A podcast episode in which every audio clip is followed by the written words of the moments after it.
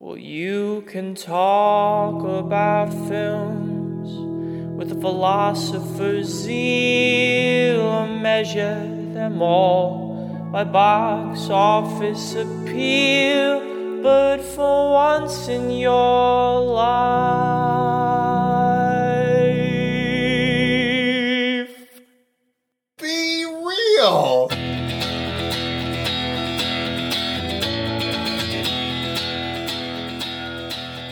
Welcome, one and all, to another edition of The Real Guys. I am Noah Ballard, one of the titular guys, and uh, Chance, Solem-Pfeifer, uh, are you with us? Hey there. Price check on I'll uh, Be Real Guys podcast. Yeah. H- how was that? Did I do all right? Because I normally don't do the. Uh, I was nervous. You did fine. I didn't detect a quiver in your voice. No, there there will be no quivering from uh, from Brooklyn from our Brooklyn, New York location. We have linked up via satellite Yes. to discuss um, three movies about just sort of general sad commerce Sad commerce. in, Yeah. in the form of movies primarily set in a uh, big box store. Yes. When you make everything available in one location, the only thing uh, left unavailable is the ability to connect with human beings. Should we get into these movies? I would love to. So, gang, we're joined by uh, an expert guest on this episode of the podcast. We needed someone who could talk to us about the capitalist dystopia that is uh, big box superstores. And we enlisted the help of an old friend, and we can just go right into it and uh, hear from him now, if that's okay with you, Noah. Ah, I would I would love nothing more. Well, one and all, very pleased to say that at this point in the podcast, Noah and I are joined by a very old friend from a college newspaper and from life. He is currently the weekend content coordinator at the Lincoln Journal Star and the host of a tremendous radio show Wednesdays at 11 p.m. on KZUM in Lincoln. That's 89.3 FM. That show is called Play That Funky Music White Boys he's truly one of a kind. Casey Welsch, welcome to the show, man. Good to be here. And call me Polar Bear. S- okay, I will. Um, so Casey, Polar Bear, take us back. take us back to the. We're having you on as our resident expert on having worked in a big box store, which of course is our category for this week. When I've been waiting In I've been waiting for this moment my entire life. And when in your life did you actually do that work and paint a picture for us of how you got the job and It Yeah. would have been my it would have been my senior year of high school and my freshman year of college. So we're looking at like 2006 to 2008 era in Fairbury, Nebraska? in Fairbury, Nebraska. Yes. Uh, actually interesting fun fact, the Fairbury Walmart is the first Walmart built in the state of Nebraska. Door number 415. Go blue. Don't check. Don't fact check that though. Um so I mean, I think I would think it obvious then like teenagers need jobs. What brought you to work as a defroster at the uh, Walmart number 415? Uh, what brought me there was the fact that I could work early, early in the morning. I worked in the bakery there. I showed up at 4 a.m. and I worked till 2 p.m. And then I got off work for an hour and then I went and worked at a restaurant in a kitchen all night. So it was really just uh, the most convenient to uh, pack in all those hours during the summer. I made like six grand in one summer for college. Casey, where Um, was that money like when we would go out? What was that? Where was that money when like we would hang out? Uh, I spent it all on school. On his education, Noah. yeah, I spent. I, I did. I spent it on school. Casey, what was what was it like to uh, work at a Walmart? Well, I worked in the bakery, and I showed up two hours. We weren't a twenty-four hour Walmart, so you're you're one of the one of the podunks. And uh, I showed up two hours before we opened and would uh, defrost all the baked goods. It was called the bakery, but there was no real baking going on there at all. Uh, would show up there, defrost some loaves, put the loaves in bags, put the bags on shelves, and then clean the shelves day in and, And day what- out. What were your coworkers Six days a like? week.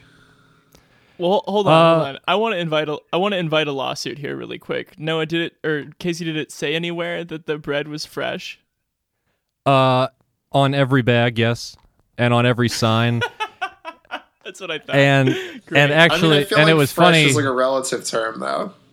It was even my job to announce it on the intercom to the store whenever we had freshly reheated garlic bread. So fresh garlic That's bread in the bakery.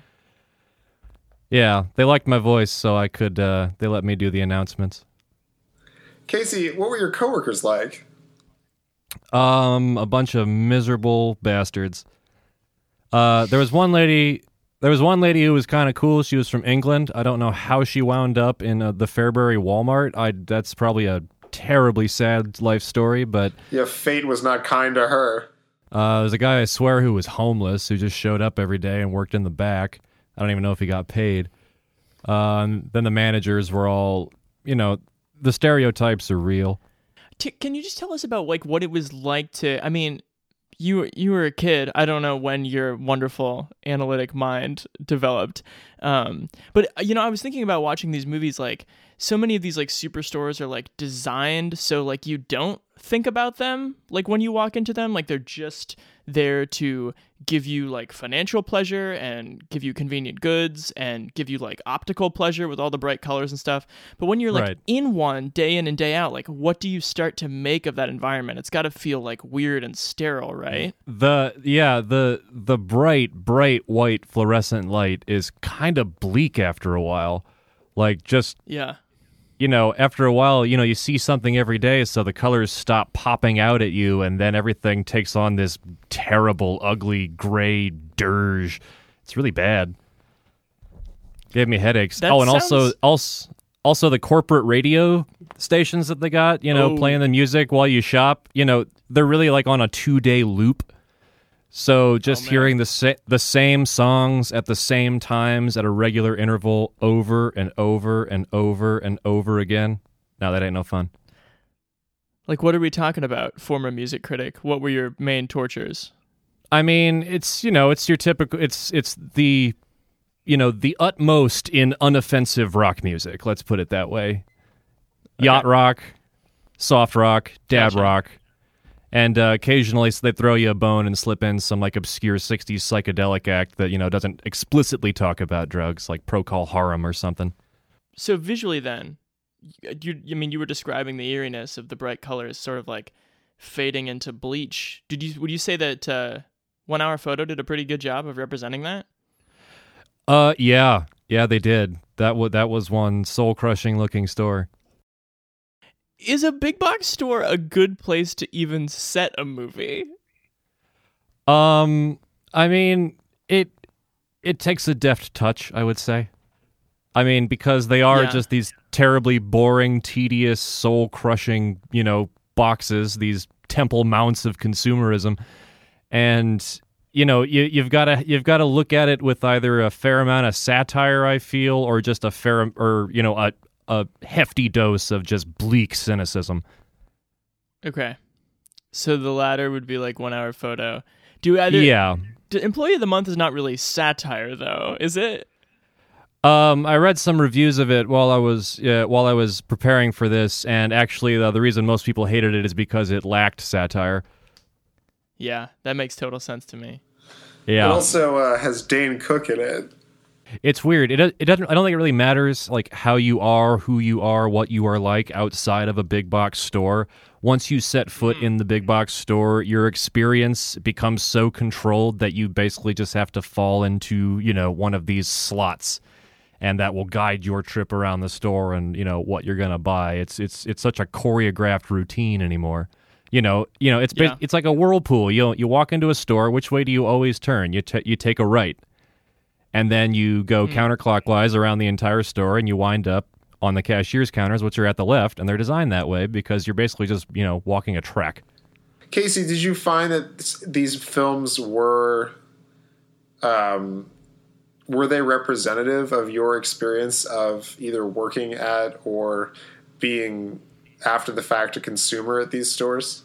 Uh, In a large way, yes, yes, actually, because you know, in the well, yeah, in the kind of you know, in the kind of irreverent, trying to be funny sort of screwball comedy that that uh, Employee of the Month was. I mean, they captured kind of the you know, you're kind of forced into friendship with a lot of people.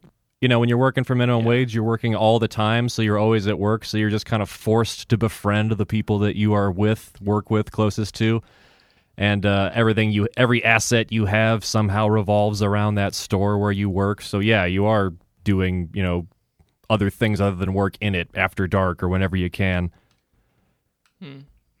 And then you know in one hour photo it's just this just this bleak fake plastic thing and that's also true in a way. And then in the costco kind of way that store actually seemed to run pretty all right. Until the end that was. Yeah. Well, Fair hot enough. damn, Casey Welsch. Thanks for doing this, man. hey anytime Al- always a pleasure to hear your voice, buddy. is this show uh, still brought to you by casey's bathtub gin Uh, you know it, buddy. All right, I got a new line coming out. Uh, it's Casey's Bathtub Gin brand vodka. If you've ever like wanted your vodka to taste like bathtub gin, now's your chance.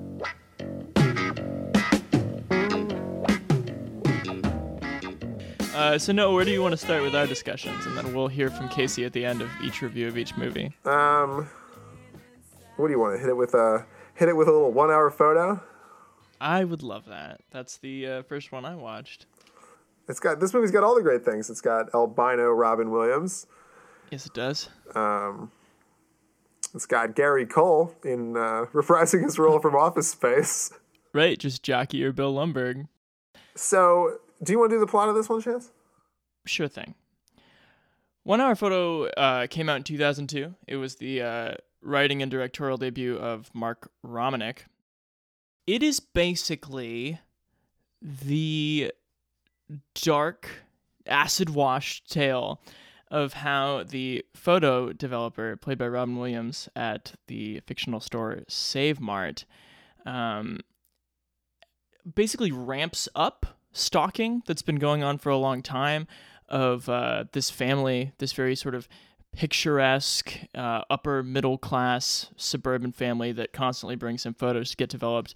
Beautiful husband, beautiful wife, wonderful, nice son.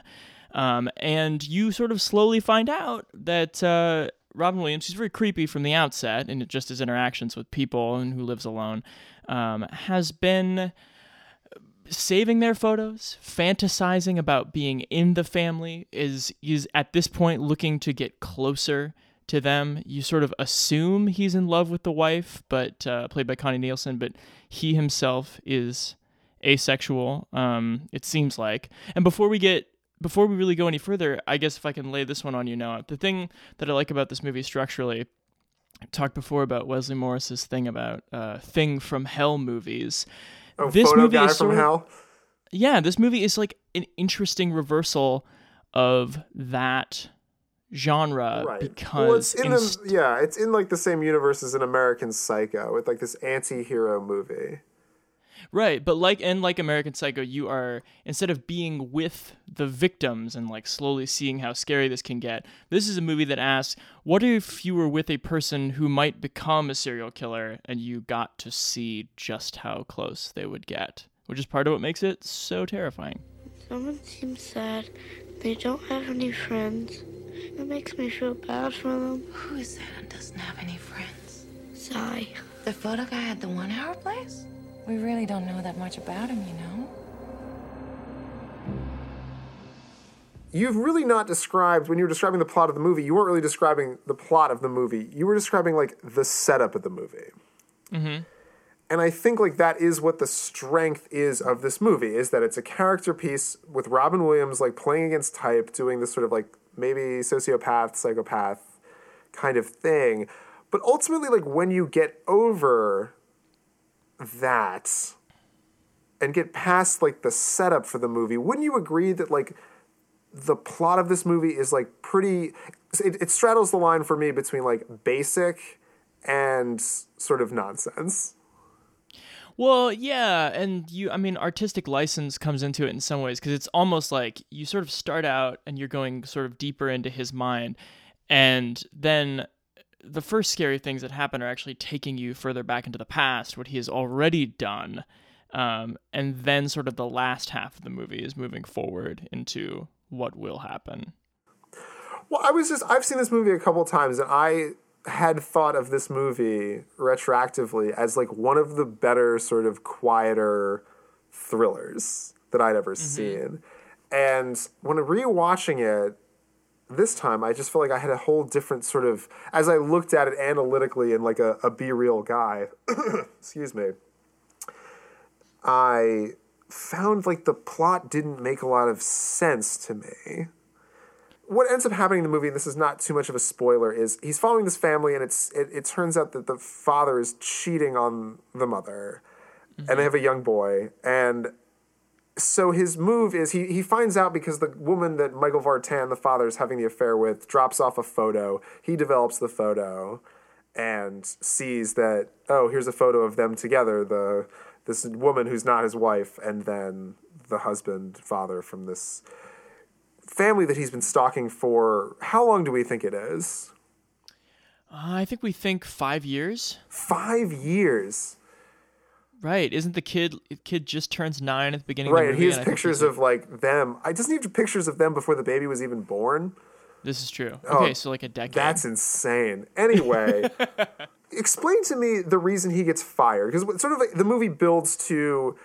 So you, you take the first like uh, half hour of this movie that sets up what is happening. Like this crazy man has these photos. He's stalking this family, and the family they seem very pretty because they have very like nice, rich, beautiful looking life.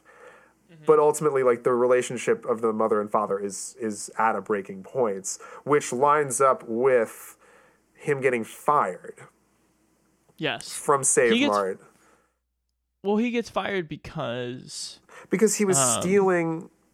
Right, because he was stealing. Because the, I mean, this is like one of the smaller twists in the movie, uh, which I, I don't think is too far towards spoiling it.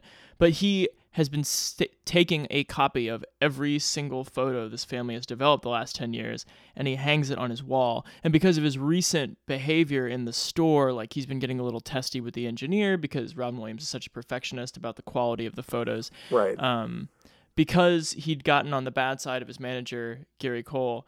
Uh, Gary Cole uh, started looking into like print inconsistencies and found out that there were just hundreds of missing prints, and they're all from this one family. If he'd been doing this over the course of 10 years and they he only covered that one wall with these photos i don't think it would have been like the numbers he was talking about so is the implication that he not only copies this family's photos but like a lot of other people's photos I don't think so. I don't think he takes. you think it's just he the photos that are on the wall at the end Uh, yes.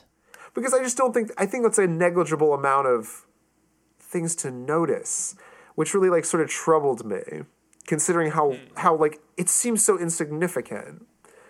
If you think about like s- you've you've stolen three hundred prints over the course of ten years, like that's that's three that's like thirty prints a year. Like that's nothing. That's one roll. So zoom out a little bit. You're saying that like things like that make the plotting feel not very tight to you. Well, it just makes me feel like this guy's ultimate sort of obsession with this family is not like what redeems him in the end is not like what makes him a terribly interesting character. Is the idea that he really is like innocuous and hasn't done anything wrong. right. Like the Right, movie would he- love you. The movie is shot as though it's like he's going to do something like kill someone, but nobody dies Yeah. in this movie.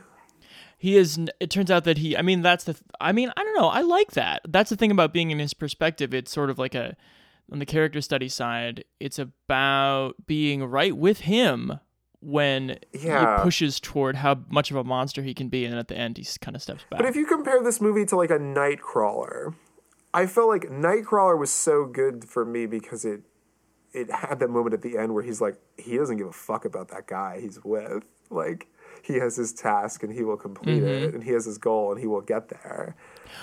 And it's Well- like Robin Williams never really has that moment of like I don't know. Like I guess the point of it is like this guy finally did something. But what is his like redeeming it's not as thrilling as nightcrawler i also don't think it quite tries to be right. um But I mean, I also think this is where sort of the let's talk about our genre, where like the more like trenchant critique of of this sort of consumerism is, and it's like the other movies do not attempt trenchant any critiques of any kind. Um, Right.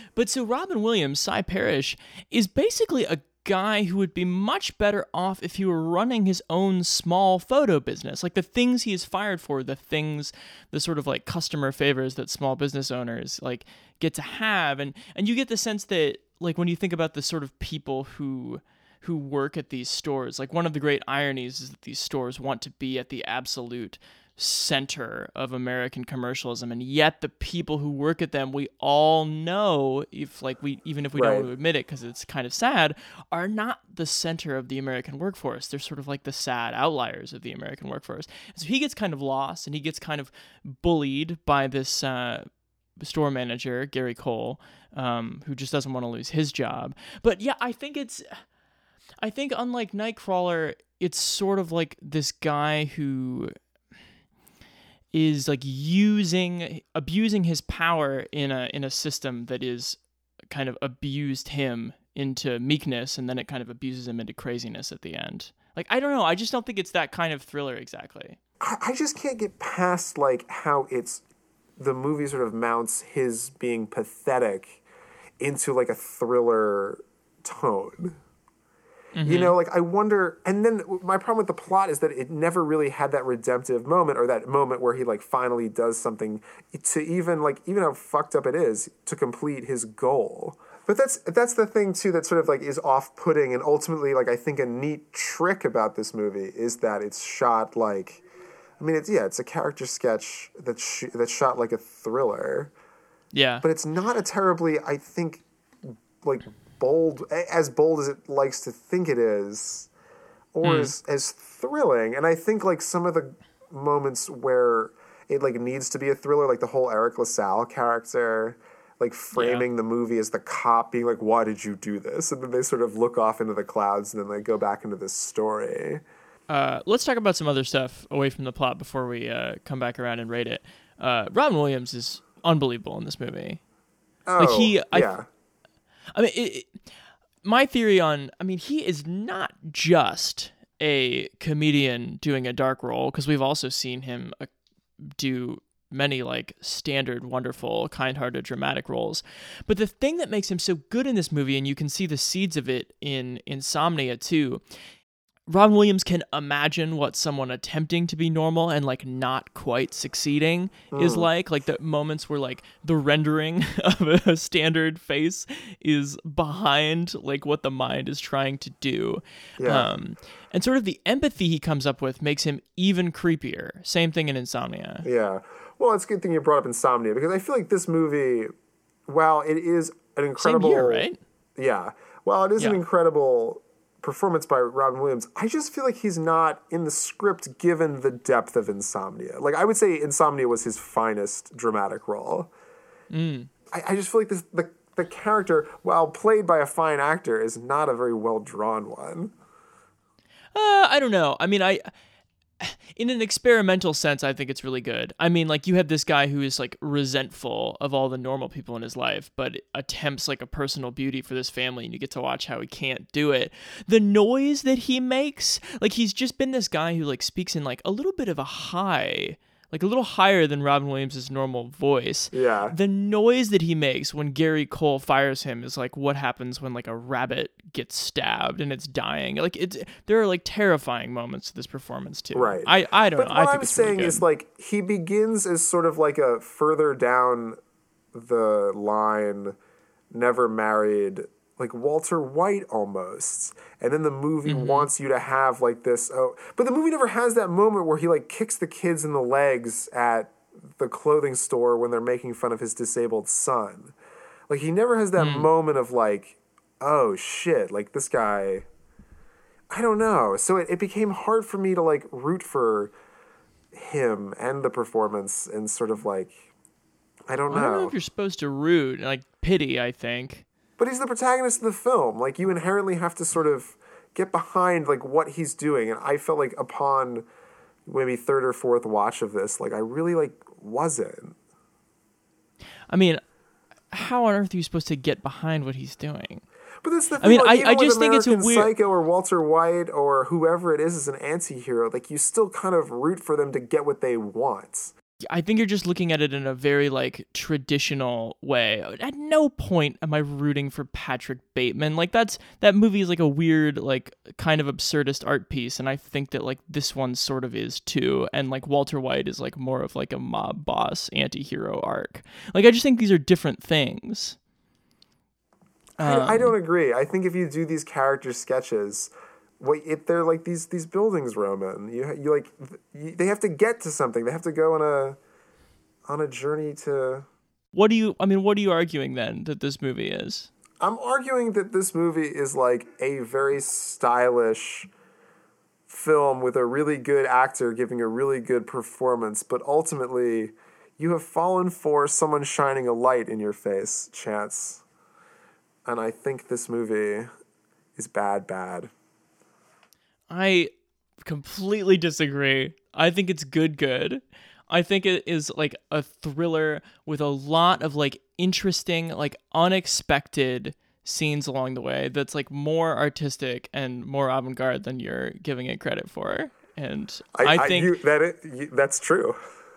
I'm not giving it credit credit for any of that. and I think that the tension it produces in some like very interesting scenes are It's one good actor and then four other not good actors. Gary Cole's great actor. play out what is a very sort of random series of events that don't really add up to much. But if it just added up to night, I mean, the thing about Nightcrawler is that like you just know what's gonna happen, and it's like, wow, he really doesn't give a fuck. You're right, but then it's just like you knew that was gonna happen. Night Nightcrawler has no curveball for you, and I'd rather watch something that is like picking pieces of the genre and like assembling them in a weird way. Let's get Casey's quick review of One Hour Photo. Uh, one hour photo. I liked it a lot. I liked it a lot. I'd, I'd only I'd never seen it before today, and you know before a few hours ago actually. So I'm still kind of processing it in a way because there was a, for as bleak and minimal as it is, there's a lot to take in there. And Yeah. uh, uh, I you know I definitely got like I got a real taxi driver vibe the whole time I was watching it. I like that. Anybody else? Good call. Uh, I mean, Yeah, you, no, I you've agree. I got that comparison. yeah, you've got your, you know, you've got your just truly lonely loner protagonist who's, you know, somehow mentally unstable, uh, work putting all everything they got into this, you know, job that they may or may not enjoy for very little money just to give them something to do with their loneliness.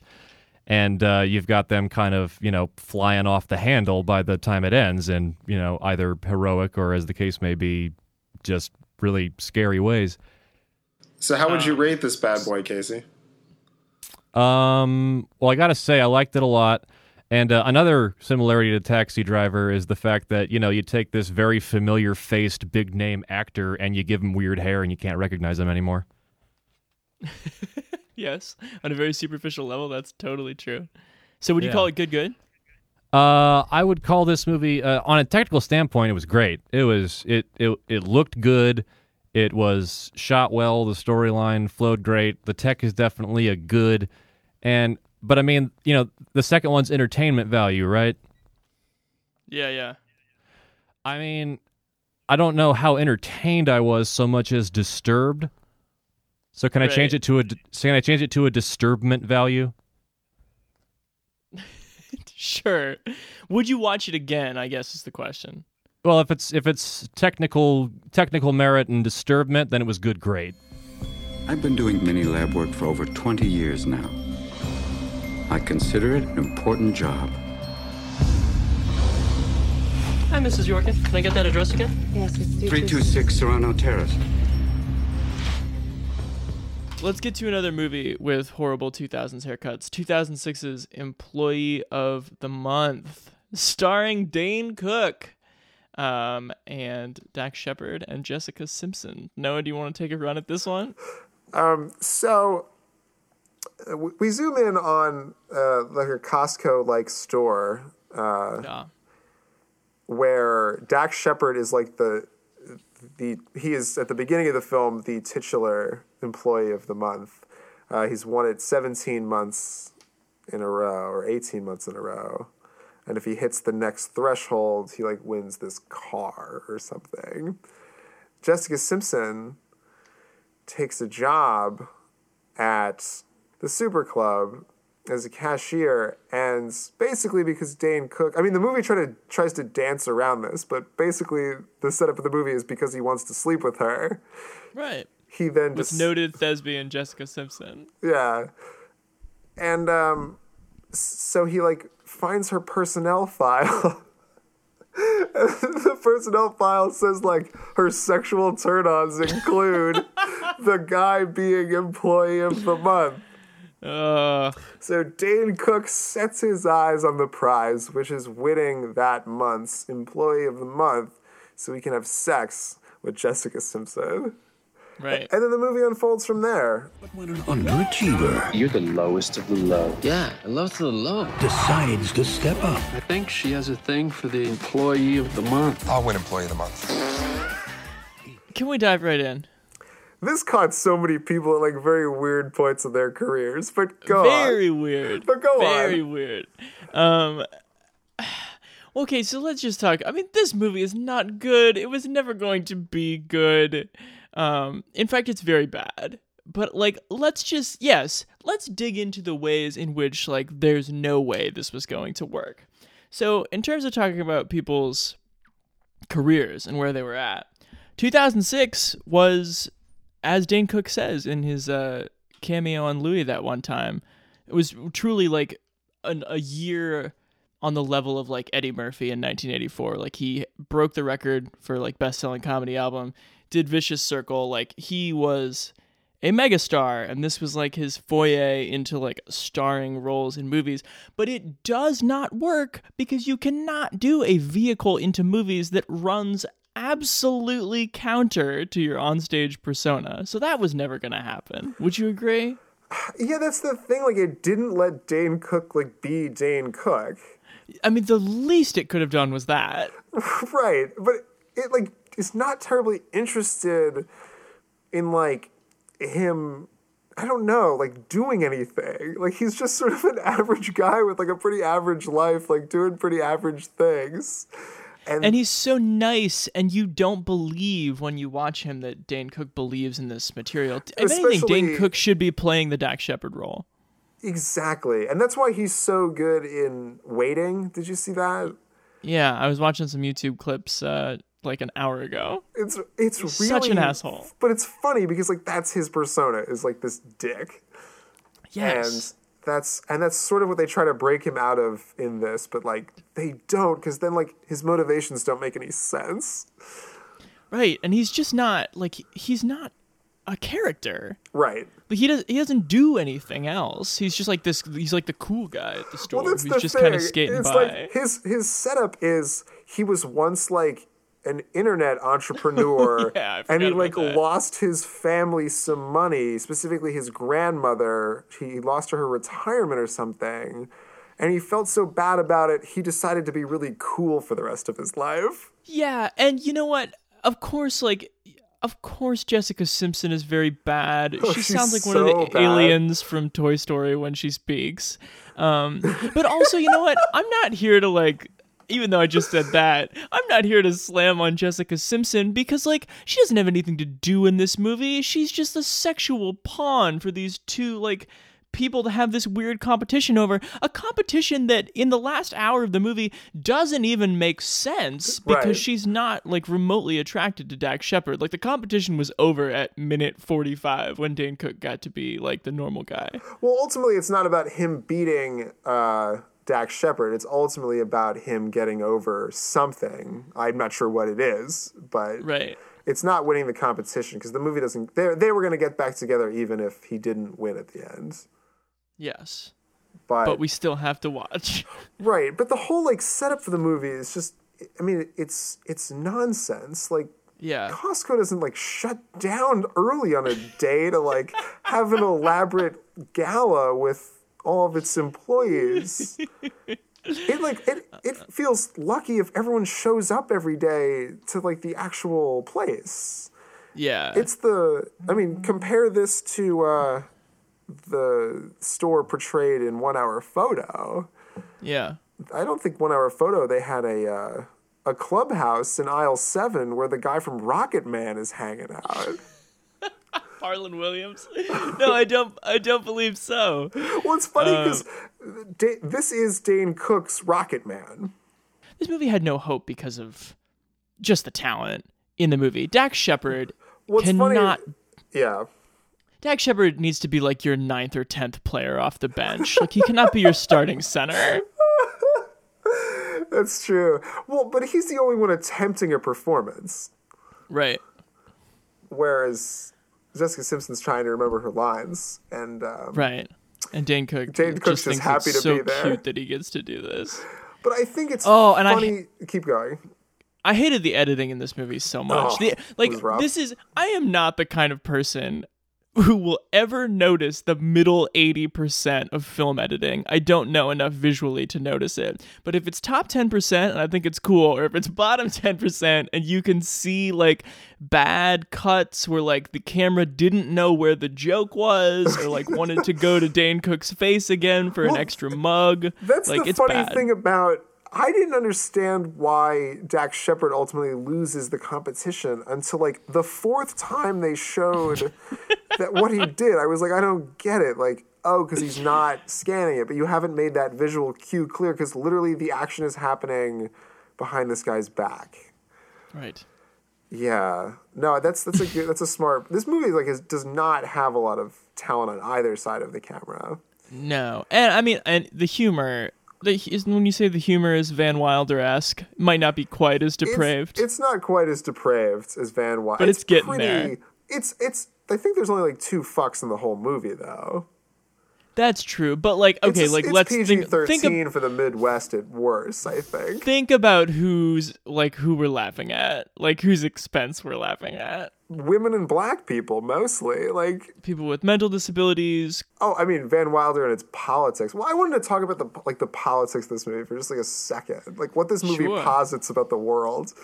Yeah. is that like what is the like education level of like these people we're supposed to be and like also like the poverty level that Yeah. we're supposed to believe in like this guy who can't get a new prescription for his glasses because like i mean his his prescription is so bad and his probably his funds are so limited that he just wears glasses that don't actually help him and Yeah. then a guy who his whole family life is threatened when he gets laid off from what is seemingly his part-time job.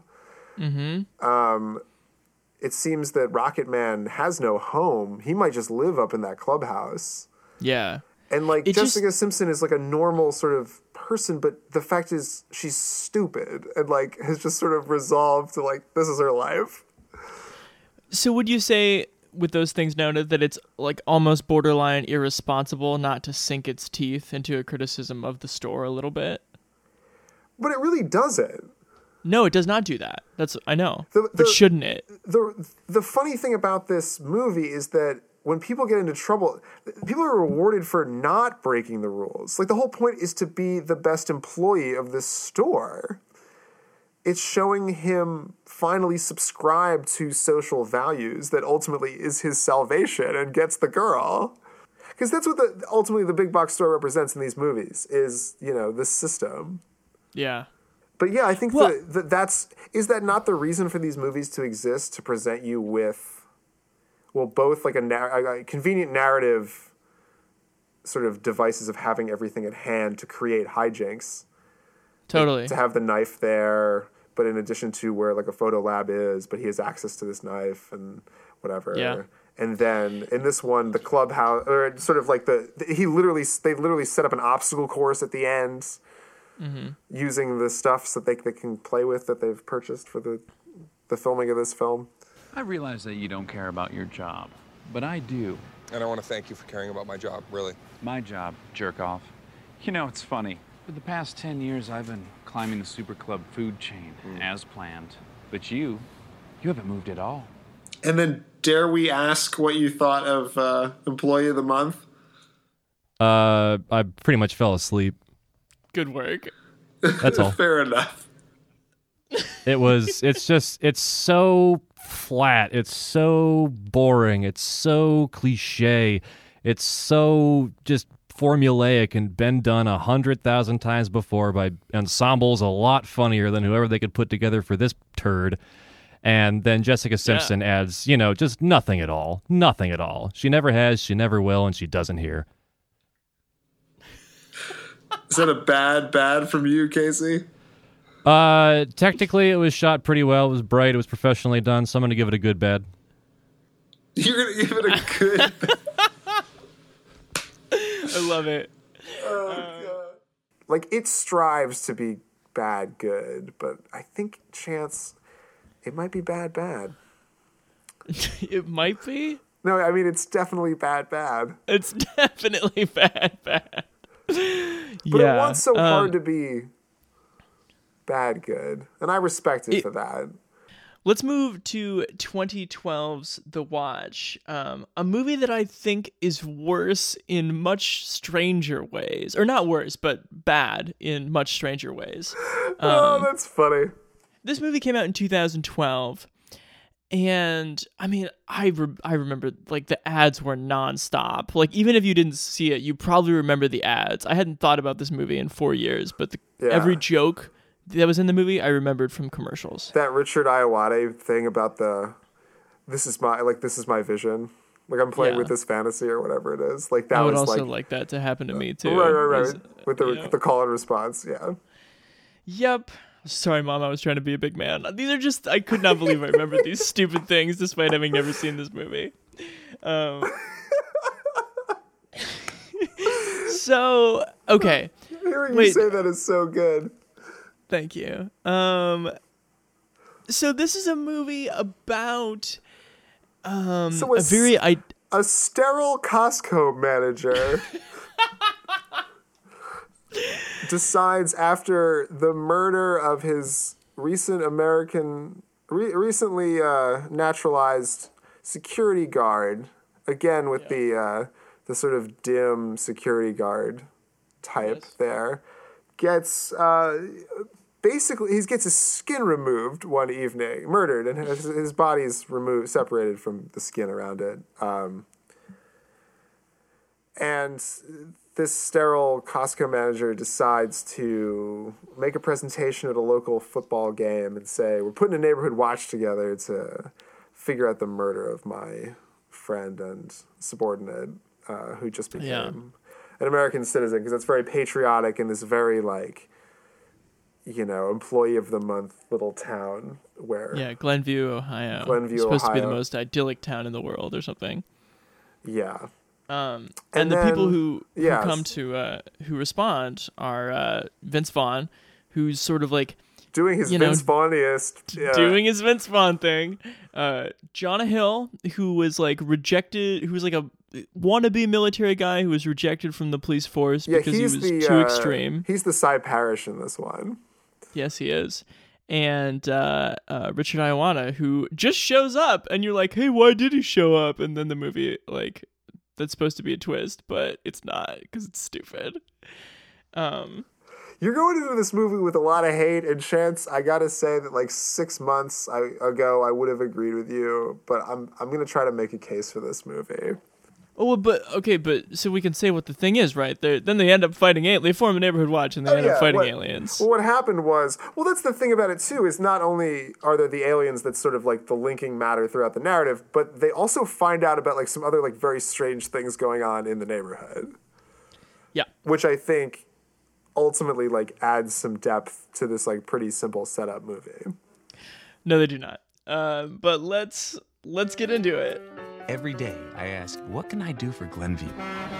That's why I founded the running club, the Spanish table at the community center. ¿Dónde está mi tanque de oxígeno? And the neighborhood watch.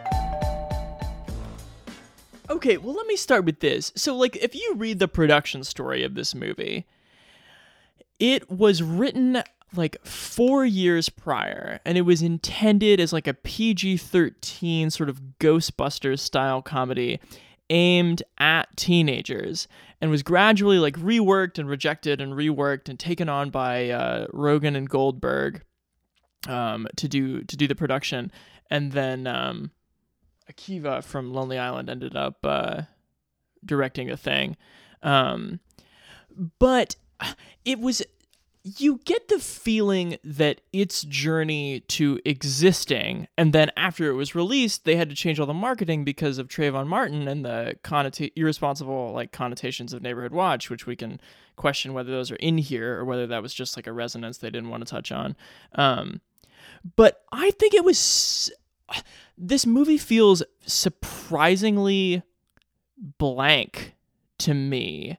Like it starts out with with Stiller and Vaughn, their characters are like kind of not like when when the neighborhood watch is assembling, it feels to me like it is a sketch, like a sketch comedy. Like the lack of tone is so strange. Like the assembly is like not normal. And so what ends up happening is Ben Stiller is kind of like this sad guy who doesn't have a comedic thing, a comedic role. And Vince Vaughn, this is I think one of the worst like Vince Vaughn character writings. And so you're sort of dependent on people like Will Forte to come in and be like, I don't care what the tone of whatever was just happening. I'm here to do my Will Forte thing. Um, and then like Billy Crudup can also kind of wrangle the tone because he's such a goddamn weirdo. But uh, don't you feel like this movie like didn't started from a weird place? Um, well, you have to go in knowing two things about my viewing of this film. Mm-hmm. One, one, I've seen this movie before, Okay. and two, I watched on the FX app the like edited for TV version. What? Then, then like dubbed over most of the cur- like all the cursing. Okay. which was just like I think like added a lot to my enjoyment. And I went in wanting to knew knowing this movie was like bad and thinking Yeah. of like, well, could it be like culty bad? You know, like I consider like uh, superstar like the ladies man or you know like any of these other like '90s sort of vehicle for SNL and then early 2000s vehicles for people. I feel like it fell into that camp for me, and then ultimately, it's a collection of just like real weirdos. Like it's sort of a, a later Vince Vaughn, just sort of like hanging on for dear life. For dear life. And then you have like Jonah Hill, who clearly like shot this between like serious stuff. And then like Yeah. Ben Stiller going through some sort of like mental crisis where he can't figure out if he's uh you know, that fucking what was that movie? Walter Mitty? Or if he's like Right. should really just fully commit to uh those fucking museum movies. Yeah, Yeah. Or that kind of stuff. But just like silly family movies or like teenager movies. And then Richard Ayoade, who's, who's from the IT crowd, and Yeah. he's like directed some funny uh, indie movies. There was enough star power on there for me that it presented like interesting scenes of the characters, you know, the actors you know and love playing these like roles that were clearly written exactly for them because they didn't want I- them to go outside the box at all and then they're just playing with it they're having a good time they're they're they're loving every minute with this damn crew Don't you dare try to make me happy with that. I I think you're I think that's to I totally disagree. I think these are roles that were like not written for them and then like rewritten and rewritten and eventually they were just able to bring on like this level of star power. But the problem with the Vaughn and Stiller characters is like they want to have like normal people in the middle of this movie that is like otherwise in like kind of insane. I, I do think it's interesting though that, that you watched it um with the cable censorship because the problem one of the big problems with this movie is that it takes its action and it's sort of like that sort of homoerotic thing that like is you know post Apatow is like supposed to be such a joke, but it fails to get absurd with it. Like if this movie came out one year before This Is the End, and like This Is the End just like destroys this movie. Right. because like This Is the End like understood that like those guys like love of dick jokes is like something that is like ma- like it's made to be like demonic. And in this movie it's kind of just like a stupid like what if we shoot the aliens in the dick? Like that's just like really dumb. And it's kind of like halfway between like broad comedy and like that absurd Rogen Apatow thing and it just like flatly flatly dies. And for all the star power, did you notice that the guns don't sound like guns? At one point, Stiller and Vaughn are talking at what is clearly dawn, and they go back to the house, and it's the middle of the night again. No, I didn't Billy Crudup, that. Billy Crudup invites them to his orgy, but never says when it is. Like they're the like this movie is a mess of like mishandlings. If I may throw in a review quote just to sort of maybe drive a point home. Let me find it here. Uh, Time Out says this is a film packaged as pure product, aiming to snare the combined markets for loudmouth comics, sci-fi action, and er Richard Ayoade, who, however seemingly misplaced, is the freshest thing here. Two out of five, and I would agree with that review. Okay. I'm not saying that this is a good movie, Chance. I'm saying You're saying this it's is, bad good. This is a watchable movie. Okay. And I would say on a second watch, I remember I hated this movie the first time I saw it. Because I was expecting the ambition of this is the end, but going in knowing that this movie is not good, I enjoyed it. Yeah. So bad good from me. While I will acknowledge that the pedigree, pedigree and the talent came up with some funny bits, like when Vince Vaughn walks into his daughter's room and says, "Who's your boy toy? What's his toy story?" I really liked lines like that. Um, I mean, they I came up with some stuff. The Jonah Hill like Vince Vaughn relationship by the end of the movie, just referring to each other as my guy. That's and like the plot Jonah- hangs on that too. Like he has to go with him. Like why? And he just says, "Well, he's my guy." I just think that it's such a sour mix of things. It's like people from the last, the prior generation of comedy who like need character details to work, and then people from the new other gen, like the the generation after Jonah Hill and Will Forte who like just come flying in with improv and like wrestle away control. Um, but yeah, I just don't. the action's just not any good and i just hate the straight out of compton music cue and i just didn't understand why there was like the thing like the weird thing that seemed jammed in afterward about like ben stiller's like desire to get diversity in the town like why not just like cast some black people instead like there's no need to like actually try to But capture that's what I think this like movie is ultimately. Is it's like it's not skewering a suburban environment if that's no, what you're about I about don't to think say it is. I think it's skewering movies like this.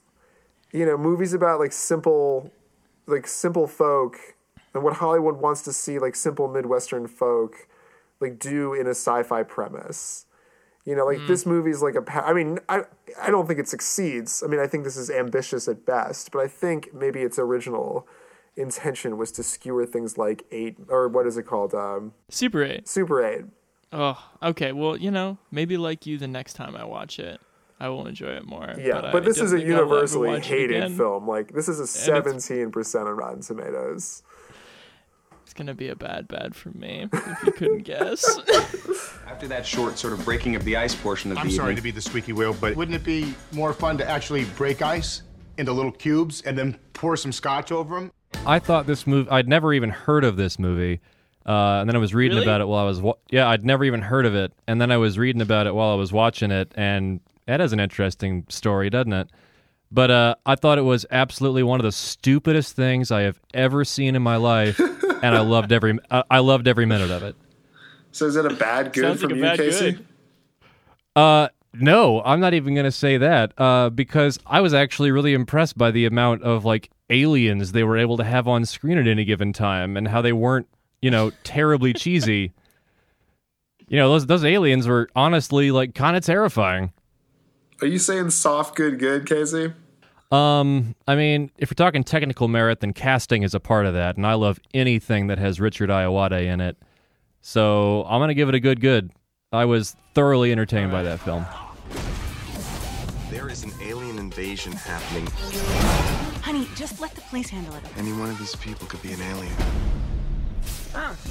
This has been such a pleasure, Chance. It's always terrific to hear your voice. Chance, can I ask you something? Yes. Of course. Can I do some of the end credits too?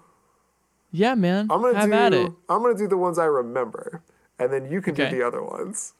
Okay. Uh, you can follow us on Twitter at be real guys. Uh, real spelled like a film reel. Uh, we can be contacted, uh, you know, on text message too, because you probably all have our cell phone numbers. Uh, if you'd like to see something reviewed. Right. Uh, we're also at be real guys at gmail.com. We're on SoundCloud, Stitcher, which I don't know what that is. Um, Yep. iTunes, the, the podcast thing, the little purple one, you like just press on it and you just, if you type in, at least mine does this, B E space R E, we're the first thing that comes up. Holy hell. So we That's are, a that's a win for attrition. we have, we have reached the top. We have reached the, the summit, Chance. Chance is our technical producer. I am our Uh-huh. mascot at best. Michael Todd puts stuff up on the internet in a glorious way. And thank you for that, Michael Todd. Uh, Chance, a pleasure as always to talk to you. Did I miss anything? I think you did great. You building a birdhouse over there? I'm going to probably continue the third disc of uh, Dawson's Creek. oh my god. Bye, buddy. Oh, See ya. Cause I went to the store.